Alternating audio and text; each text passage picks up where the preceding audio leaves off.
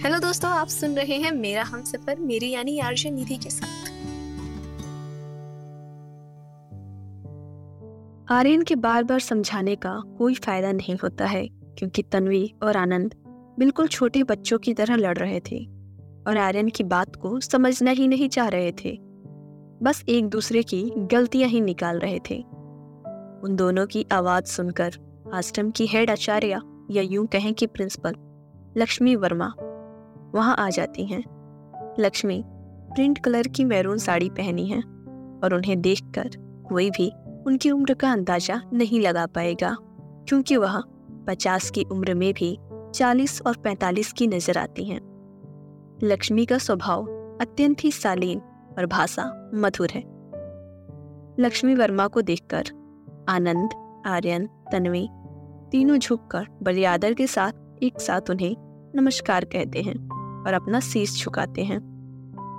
तीनों के उज्जवल भविष्य की कामना करते हुए लक्ष्मी बोलती है, इतना शोर क्यों हो रहा था? तुम तीनों तो मुझे शांति से खड़े दिखाई दे रहे थे। बात क्या है? लक्ष्मी का सवाल सुनते ही आर्यन उन्हें पूरी कहानी सुना देता है। यह सुनकर वह मुस्कुराती हैं और कहती हैं कि, जितना मैं तन्वी को जानती हूँ, उतना मैं आर्यन को भी जानती हूँ, और मुझे लगा ही था जहाँ पर ये दोनों हो, वहाँ पर झगड़ा होना तो जायज़ है। क्योंकि यह दोनों एक ही स्वभाव के हैं और इन दोनों का स्वभाव गुस्से वाला और झगड़े वाला है। तो जहाँ पर एक ही स्वभाव के दो व्यक्ति हो, वहाँ पर झगड़ा होना तो जायज़ है। और ऐसी आवाज़ आना भी लाजमी है।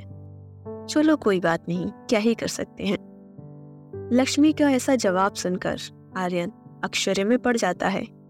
आर्यन को अपनी सोच में डूबा देख लक्ष्मी कहती है, बेचारा आर्यन, तुम दोनों के झगड़े में बेचारा ये फंस जाता है। तुम दोनों एक दूसरे से बहसबाजी करते हो, एक दूसरे की खामियाँ निकालते हो और लड़ते हो।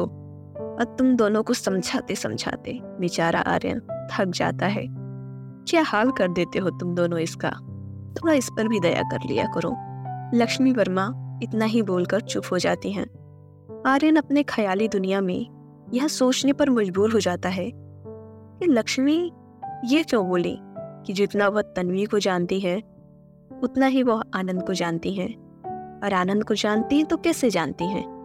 आर्यन खुद से सवाल करता है और खुद से ही पूछता है कि, कि उसे जहाँ तक याद है आनंद पहली बार उनसे मिल रहा है तो ये आनंद को पहले से कैसे जानती है? आनंद कब इनसे मिला और मुझे पता नहीं चला। ऐसे ही अनगिनत सवाल आर्यन के दिमाग में चल रहे थे, जिनका जवाब बस लक्ष्मी के पास था।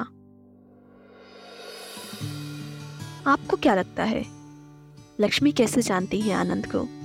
क्या लक्ष्मी पहले आनंद से मिल चुकी है या नहीं? यह तो आगे ही पता चलेगा। आर्यन की तरह तब तक आप भी सोचिए कि क्या रिश्ता है लक्ष्मी का आनंद से। फिर मैं आऊँगी तो आपको बताऊँगी कि बात क्या है और कैसा रिश्ता है और कैसे लक्ष्मी आनंद को जानती है। तब तक के लिए सुनिए मेरा हम सफ़र ऑडियो पिटारा डॉट कॉम पर, आपकी आरजे निधि के साथ। ऑडियो पिटारा सुनना ज़रूरी है।